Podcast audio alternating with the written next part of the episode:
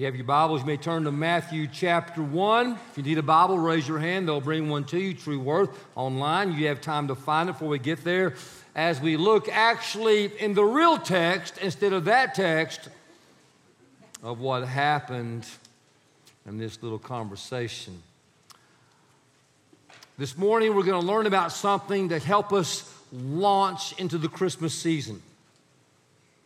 And there's something I want to talk to you about the intensifying dynamic.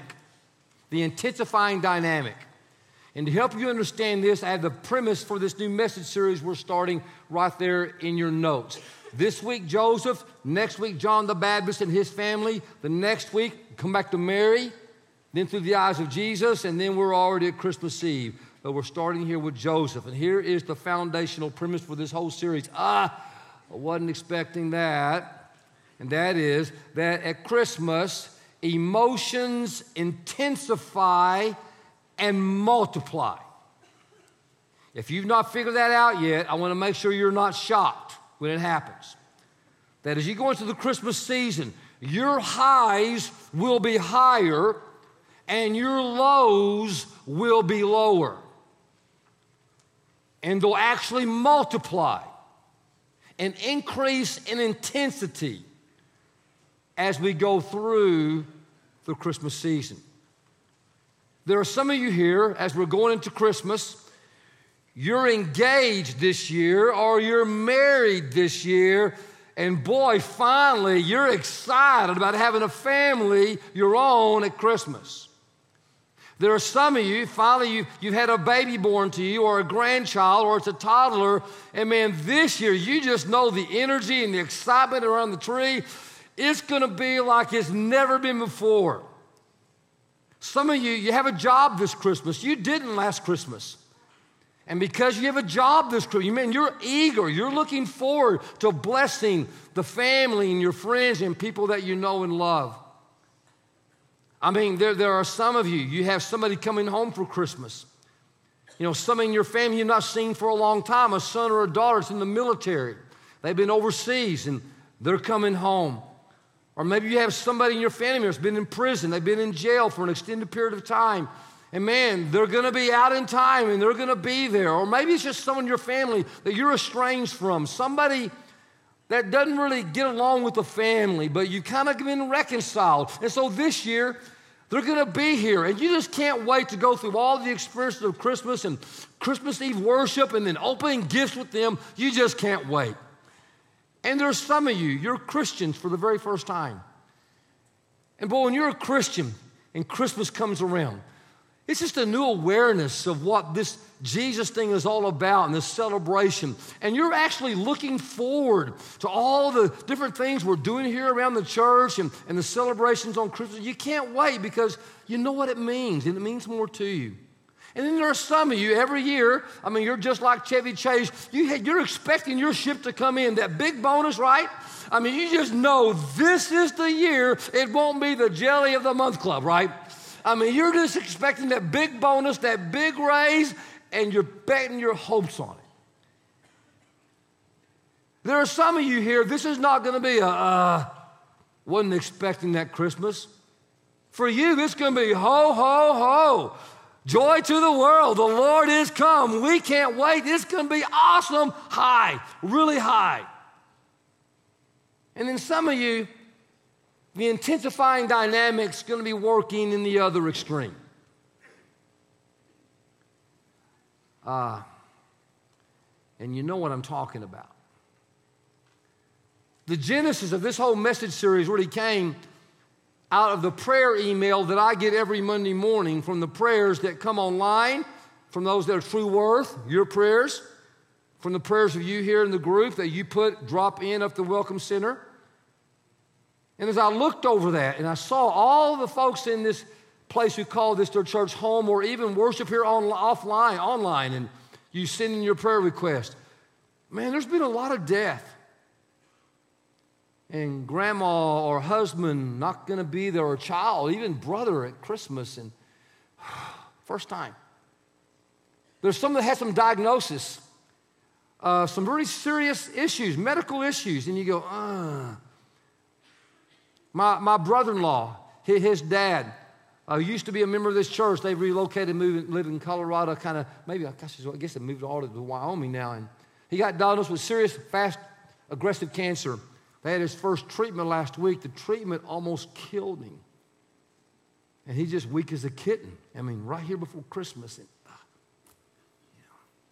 my wife, she came home from work, and she told me that two of the people from her small business that they deal with, that they weren't communicating back with them. And she found out that they just fell over dead, and they were healthy and strong as a horse. I'm thinking, man, right before Christmas. Last night before worship, one of the vocalists who stands right over here, his name is David Shelton, our band, he told me about his best friend the day after Thanksgiving, I think it was, or the second day after Thanksgiving, Friday or Saturday, that his son, 14-year-old son, they're driving down the highway 65, 70 miles an hour. He opens the car door and he jumps out trying to kill himself. And I'm thinking, really, right before Christmas? Before Christmas? I'm not going to do it, but if I was to ask for a hand raise of everybody here in the house, those at True Worth and online, that find yourself facing some sort of unexpected something as you go into this Christmas season, there'd be a sea of hands that would go up. There'd be a sea of hands. I know that. The medical report came back. Didn't see that coming. The job you thought you were going to get, didn't get it. I could go on and on and on. And that's the genesis of where we're going here, kind of understanding that the lows are lower and the highs are higher during this Christmas season. And as I thought about you more and more about what you're experiencing in life, life, how it happens, God kept taking me back to this guy named Joseph in the Scriptures.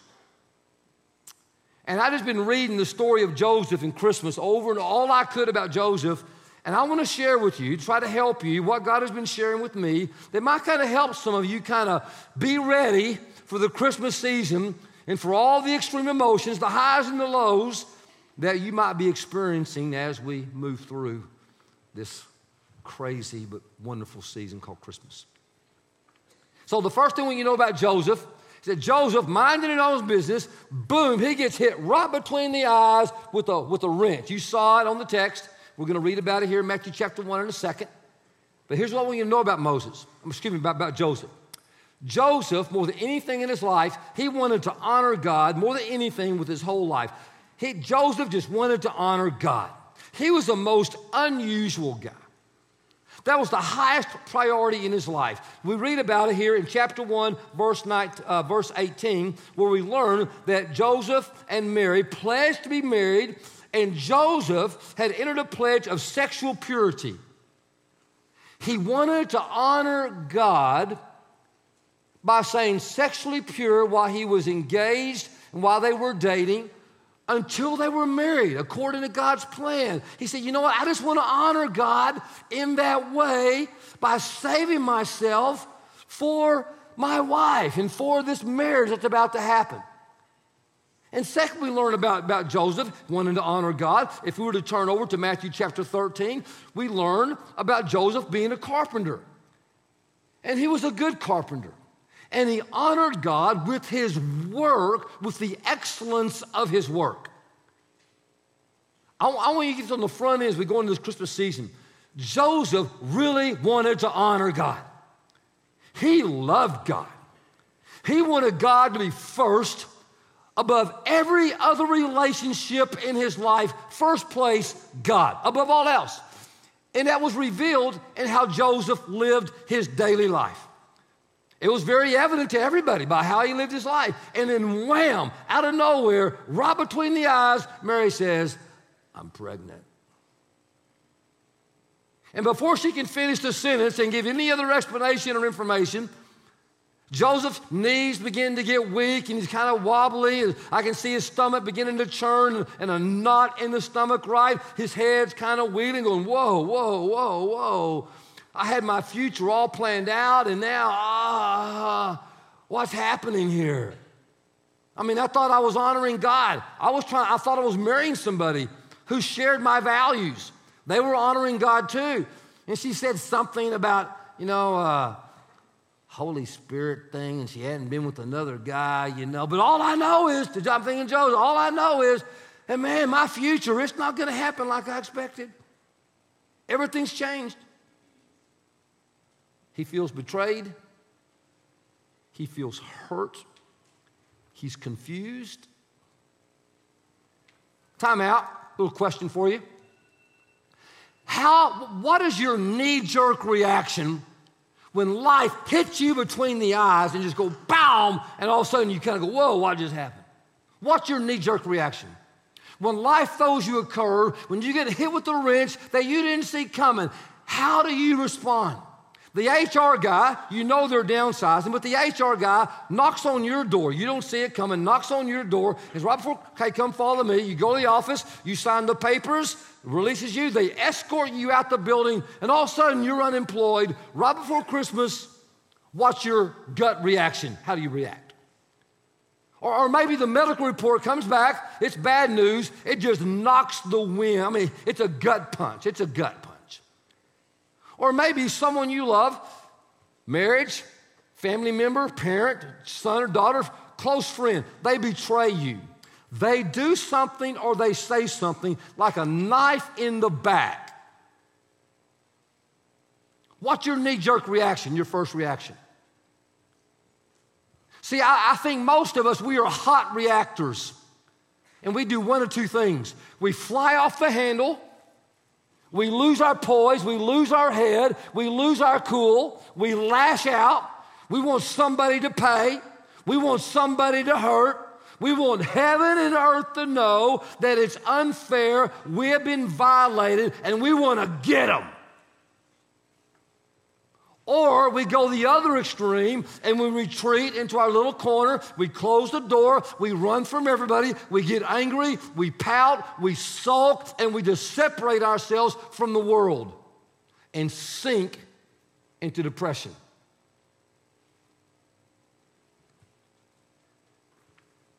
And it happens a lot at Christmas. There is a little verse, if you've never seen it before, it's over in 2 Timothy.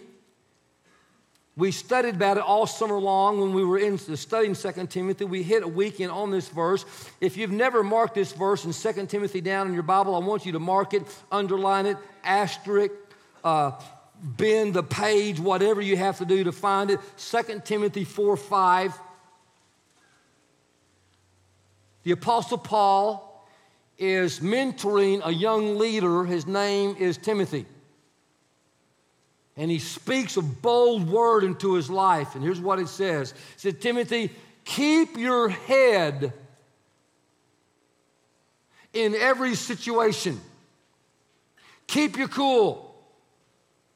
Stay steady.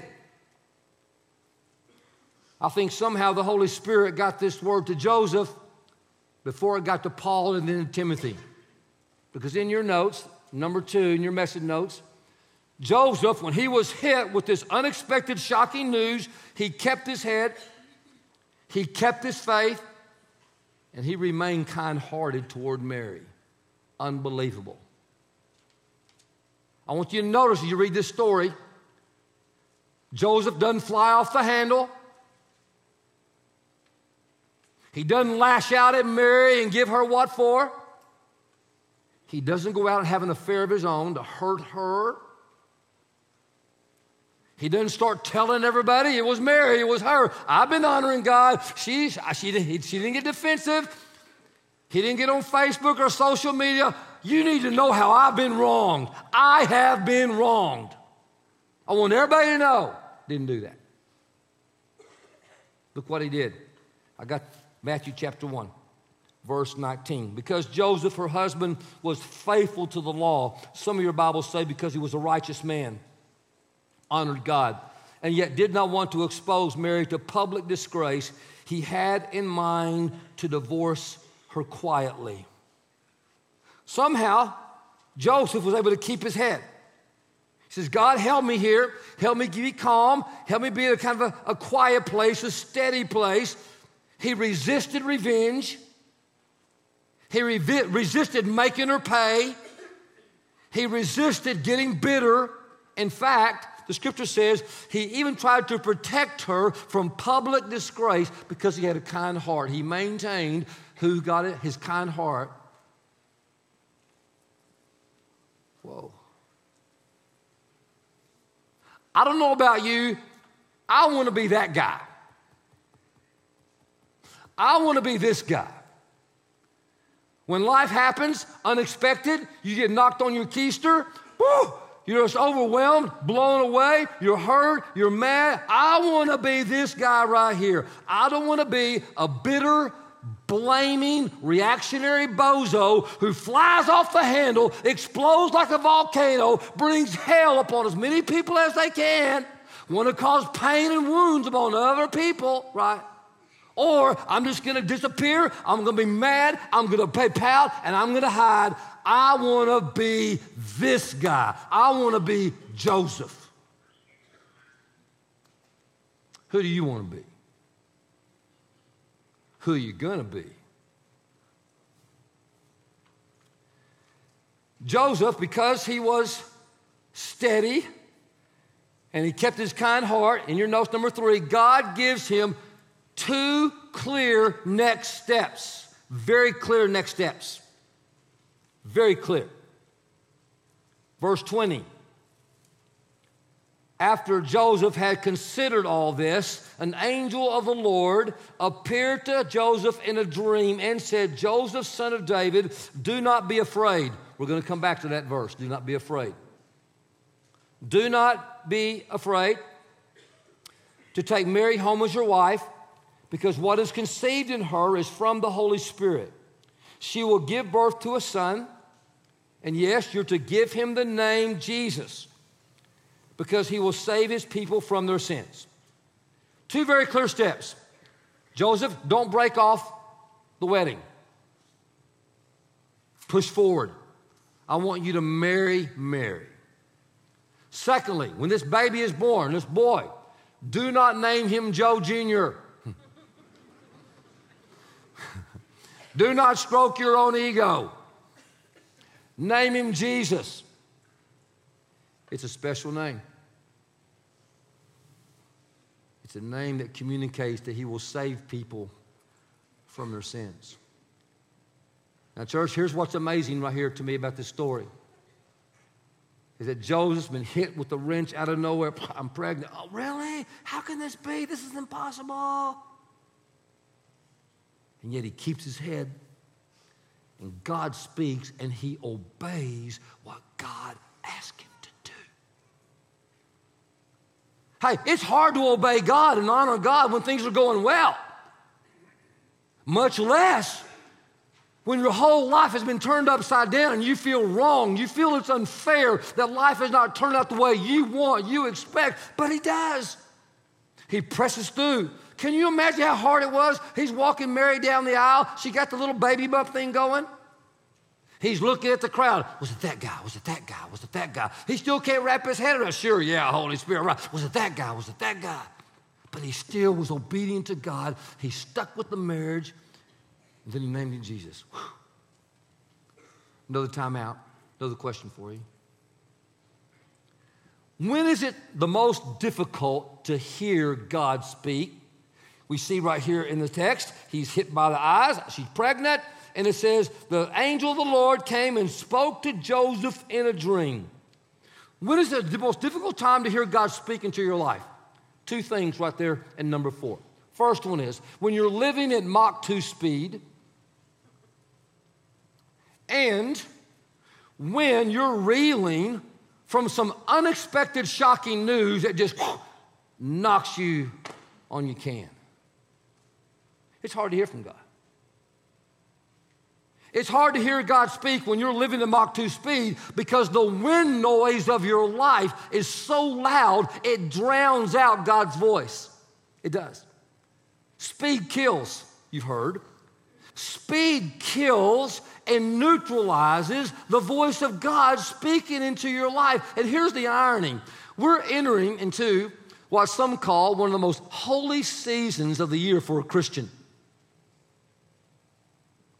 And yet some of you are going to live so fast, so fast. Busy, busy, busy. Get this done. Bake this. Cook this. Go there. Get that gift. Get that person. Go to that party. Get to that place. Boom, boom, boom. You're not even going to hear God speak.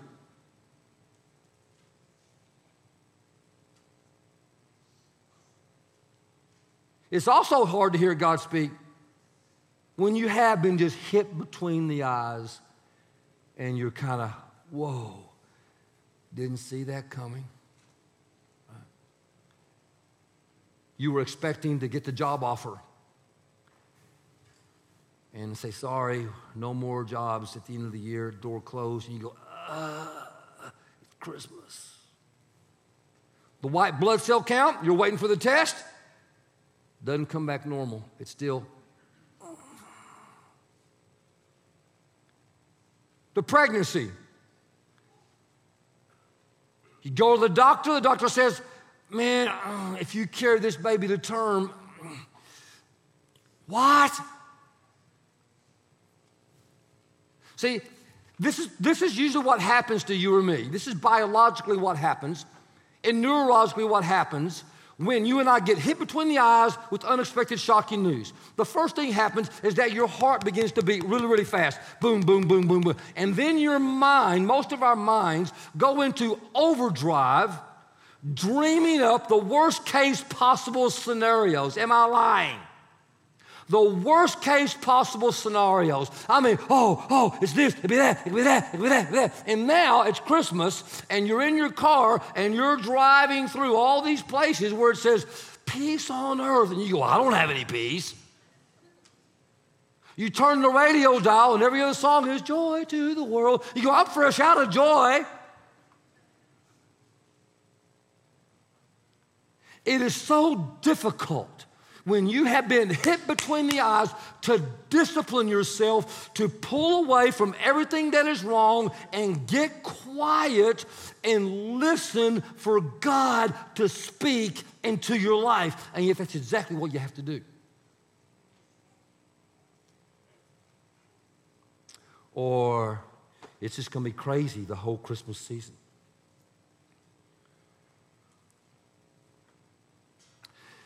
May 9th, 1989, just after midnight, Dallas nudges me, in fact, she really elbows me, and she says, wake up, my water just broke. And I said, it's impossible. You're 9 weeks away. Well, I'm telling you, my water just broke. It's not impossible, I know. Man, wake up, get her in the car, get her 8.5-year-old in the car, off we go. Panic alarm is pretty high. And here's why. We've been trying to get pregnant with our second child for 6.5 years. Dallas had endometriosis. Never thought it would ever happen again. All fertility clinics, we did all the fertility stuff. Pregnancies, miscarriage, pregnancy, miscarriage, pregnancy, miscarriage. We'd just given up, decided we were going to adopt. It was a good choice, very expensive choice. I'm in seminary and no cell phone. I'm in seminary in 1989. I'm going to class, and there's a little note on the bulletin board. It says, Rick, call your wife. Quickly, exclamation point. No cell phone. I go borrow the phone, call her. She says, I'm pregnant. Hold on to the adoption check. It's non-refundable. I was supposed to go take the check after class for the adoption. She says, you can't get the money back. I'm pregnant. Ah, okay, hallelujah. Couldn't believe it. And now we're going to the doctor. You see the alarm? See the fear? And we pull in, they rush her in. A few minutes later, there's a baby, 10 fingers, 10 toes. His name is Jacob, but he can't breathe. His lungs. And so they rush him off to Cook's Children downtown. Dallas is left there, baby there. Her body is cold from the epidural. You know, ladies, how sometimes the pulse of the epidural body just, but also from lack of holding her baby, her son that she had been carried on her chest, and the warmth of that give and take of love. And she's going, she said, listen, you got to go be with Jacob. And I said, no, I got to be with you. You got to go. And she's holding on to my hand, even though I'm trying to leave. Go be with him. I'm confused. I don't know to go or to stay. What do I do, God? And all of a sudden, I'm losing my head a little bit, right? I'm going, what do I do here? And the epidural worked, and she kind of went back to sleep a little bit, and I just kind of slipped out into the hallway, and I saw a sign that says chapel. and I followed the signs, and I go to the chapel, and I just sat down in this chapel, and I just sat down and said, God, I don't know what to do here. Help my baby. Help Jacob. He's not in this hospital. He's left, and my wife is here, and God, we just need help. Help him breathe, God, and help me. Do I stay? Do I go? Do I stay? Do I go? And I wound up, finished up praying on my knees, and I looked up for a cross, and there was no cross, but there was a statue of Mary. And as I looked at that statue of Mary, I sensed the presence of God just telling me, Rick, you in Dallas, you're not the first ones to have to trust your child to God. You're going to have to trust. You're going to have to trust. And you got to go be with Jacob, and I got Dallas. Go. So I just went back in there, and she was kind of, I said, okay, well, I got this piece, and I'm going. And I went and ate, and but there was a calmness that happened because I got away from it all to listen for God to speak. This coming May, it'll be 30 years, May 9th, when it rolls around next year, 30 years, and Jacob now is he's a coach, he's a math teacher, he's married to Summer, who is now a god in our family because she gave birth to our first granddaughter, right? I mean, we idolize because and it's just amazing how the story changes and everything like that. June 2001, I'm coaching Jacob and his brother James in an all-star baseball game. First game of the season at Bartlett Park. That's when there were baseball fields at Bartlett Park. It's all changed now. Some of you have been around here know. And Dallas runs up to the screen, the face all upset, and I could tell there was something alarming. She said, Joey, it's Joey. You got to get to the hospital. I said, what? Joey's been killed. Accident. Is Joey Cushman. He was a police officer, Arlington Police, 26 years of age. He was valedictorian of his class. He was Rookie of the Year. Arlington PD. He was a member of this church, and he was a friend of mine. And when we were building this church for the future of this church, and when she told me that, some of you have heard part of this story before. I ran to the parking lot because I had to go, and I just puked, and before I got in my car, my stomach. I mean, I've been called into crisis before, but this one hit me in a way, and I was losing my head. I'm getting in the car, and I'm going, God, I'm driving to JPS, and I'm going, God, no, not Joey. Not a good guy. He's one of the good guys, God. Never got married, never have kids. Only son of his mom and dad, and they're never going to have grandkids now, God. And one of the reasons I'm reeling is that Joey and I just had a conversation a few days ago. We had prayer over the telephone because he was a member of SWAT, going into a dangerous situation to get three bad guys. I mean, really, three bad guys. And he had a little bit of fear in him. He called me and asked me to pray.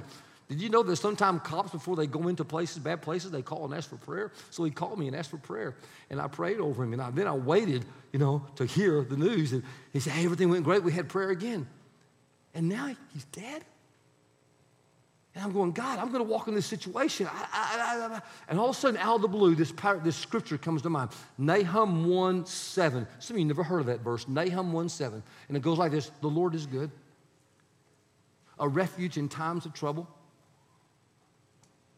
And it was almost like God was saying, Rick, listen, I'm good. In the midst of this, I am still good. I am good. I promise you I'm good. And you're going to find refuge in me, that when you walk into that sea of trouble, you got to trust that I'm going to be with you. Hebrews 13:5, I will never leave you or forsake you. I will go with you. And I pull up to JPS. In church, I cannot explain it. There was a calm and a peace that came over me as I walked into that hospital, and there was a sea of blue police officers and cars, and there was press and TV cameras and everything, and I just walked right through it into that room where Joey's mom and dad were. And to describe to you what was going on in that room is unbelievable. It's just like a movie, a TV show, but it was real. And in Scripture, as they were grieving, I mean, just, our son, our future is gone. Our future, it's over. We have no legacy. And I said, no, Jeremiah 29:11. God says, I know the plans I have for you, says the Lord. Plans not to harm you, but plans to prosper you, plans to give you hope in the future. And I know that is true for you. I know it is. And now some 17 years later, Joey's legacy still lives on and blesses kids on each side of Arlington in incredible ways. His mom and dad served the youth here in our church in his name. It's amazing. And I'm after all these police officers, and they're just grieving. They're just overwhelmed that one of their own accidentally shot one of their own. and it was just awful. And they said, Pastor, would you pray? I said, yeah. And so I just started praying the 23rd Psalm. Out of the blue, it just came. I wasn't thinking that, just out of the blue. The Lord is my shepherd, I shall not want. He maketh me to lie down in green pastures. He leads me beside the still waters. He restores my soul. He leads me in the paths of righteousness for his name's sake. And yea, though I walk through the valley of the shadow of death, I will fear no evil, for you are with me, God. You are with me. Your rod and your staff, they comfort me. You prepare a table before me in the presence of my enemies. You anointest my head with oil. My cup overflows, God. Surely goodness and mercy will follow me all the days of my life, and I will dwell in the house of the Lord forever. And there was a calm and a strength that happened as that scripture just rose up. Here's what I want you to get in your message notes down at the very bottom of your notes. Preparing for crisis, number one, you've got to memorize scripture. Church, you have got to have this in your life plan right now to memorize chunks of scripture. You think that's old-fashioned. You think it's silly. I'm telling you, it's not. Because when you least expect it and you're losing your head, the Holy Spirit will resurrect scripture that you've forgotten that you memorized and give it to you right when you need it. When you're losing your head, it will. And secondly, is you got to spend regular time with God. You got to be disciplined and getting alone and being quiet with God. God, I'm going to away from everything. I need to hear a word from you, God. I'm needing some help here. I'm struggling. I'm needing some wisdom. I need some help. I need some solid ground to stand on, God, because I'm on shaky ground right now. That's got to be a disciplined practice in your life. Psalm 62:8, if you've never known it or memorized it, it goes like this.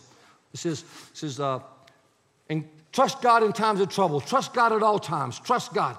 Pour out your heart to him.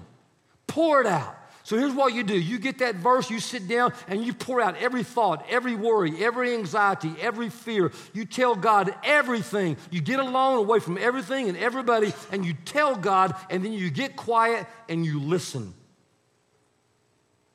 And you wait for God to speak. You keep waiting. And I trust that God will speak. And he will echo the words even that the angel said to Joseph in verse 20. Joseph, son of David, do not be afraid. I'm going to get you through this. I am with you. Together we're going to do this. Did you know in the Bible, the term, the phrase, do not be afraid is in there 365 times. Did you know that? Two reasons. One is we make awful decisions when we're based in fear. Some of the worst decisions you ever made in your life is based out of fear. And number two is some of us so live in fear that we got to hear it every day. Do not be afraid. Do not be afraid. Do not be afraid. I'm with you. I'm with you, I'm with you, I'm with you, I'm with you. And I can testify that if you will get aside and spend that time, God will speak.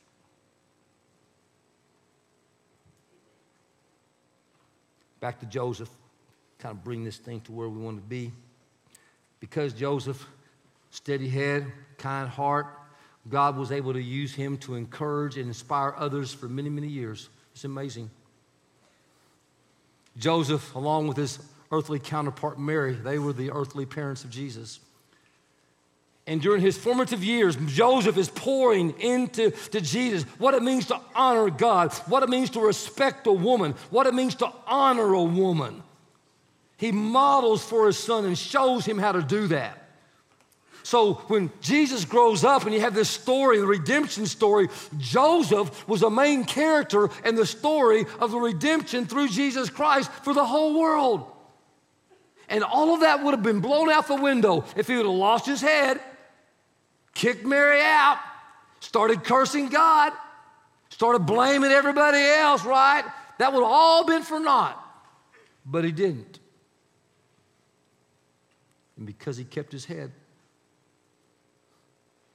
you and I today are encouraged and inspired by his faith. Please hear this.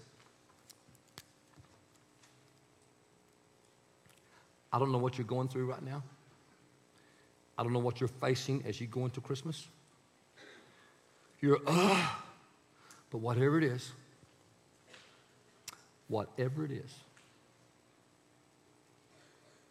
if you find a way to keep your head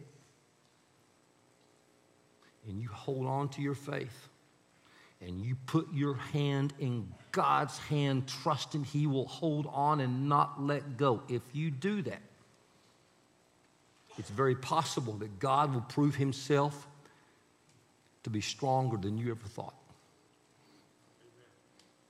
And that God will be more loving than you could ever imagine. And that God will be more faithful than you've ever experienced before. And it could be that God will use you as a part of His story to change the life of another human being because of your courage and your faith in the face of adversity.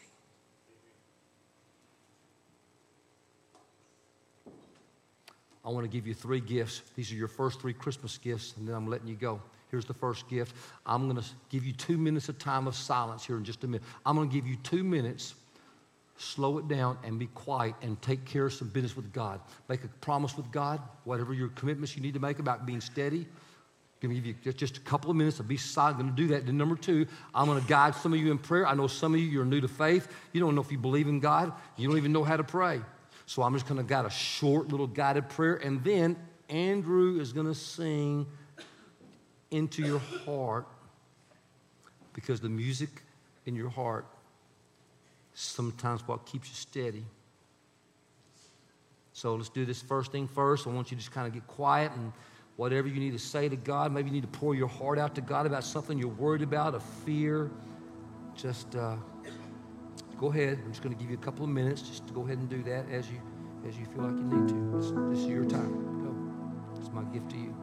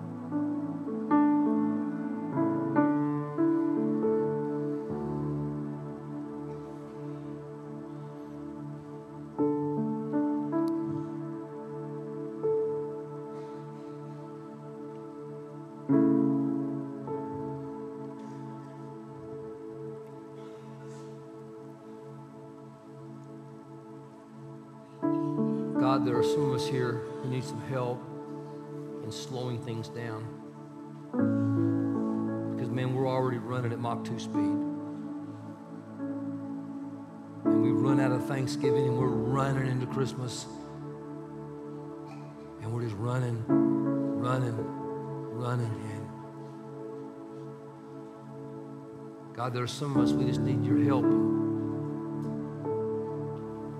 Finding a way to slow it down, God, to give us the courage to politely say no to all those invitations, maybe to some of those parties or some of those events or activities, God, to let us say no. Show us how to do it, God, and just slow it down so we can hear from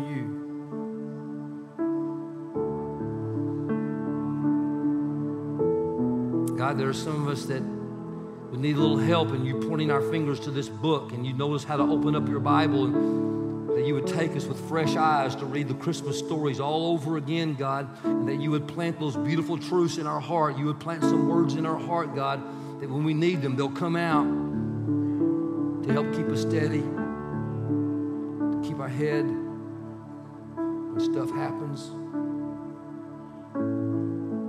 God, some of us in our cars, every day. We're on an airplane. We're hurrying, running. God, we need you, please, God, to move our fingers away from the talk radio, away from the sports, away from the politics. God, move our heart to the music, to listen to the music of Christmas, where you can speak to the depth of our soul, the truths that we need to hear, God.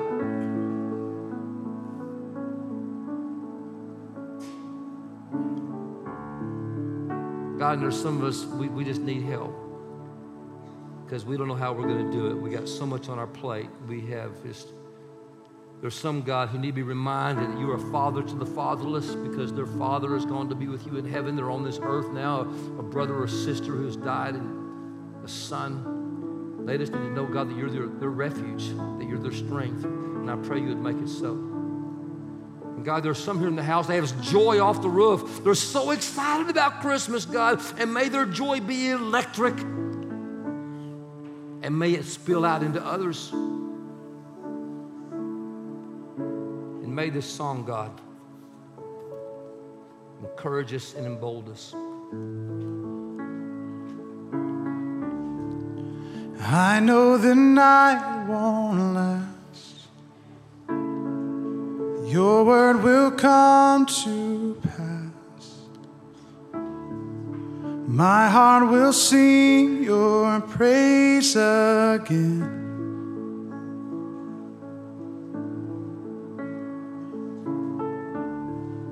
Jesus, you're still enough.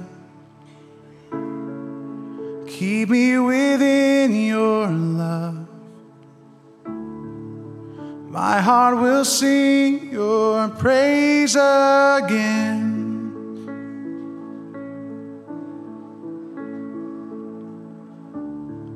Your promise still stands. Great is your faithfulness, faithfulness. I'm still in your hands. This is my confidence. You've never failed me yet.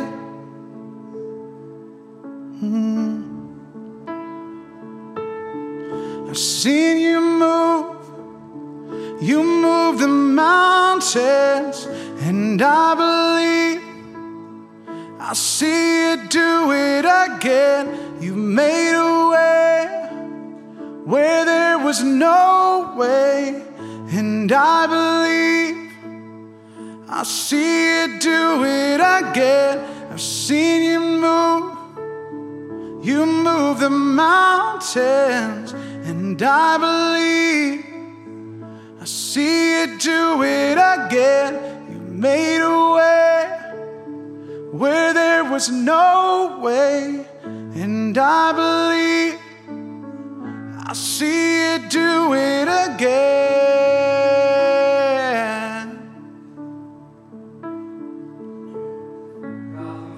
Into this Christmas season, we ask you to make a way.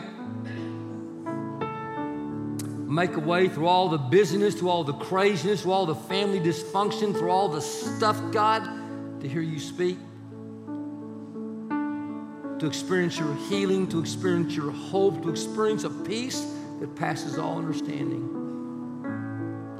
And God, above all else, help us keep a steady head.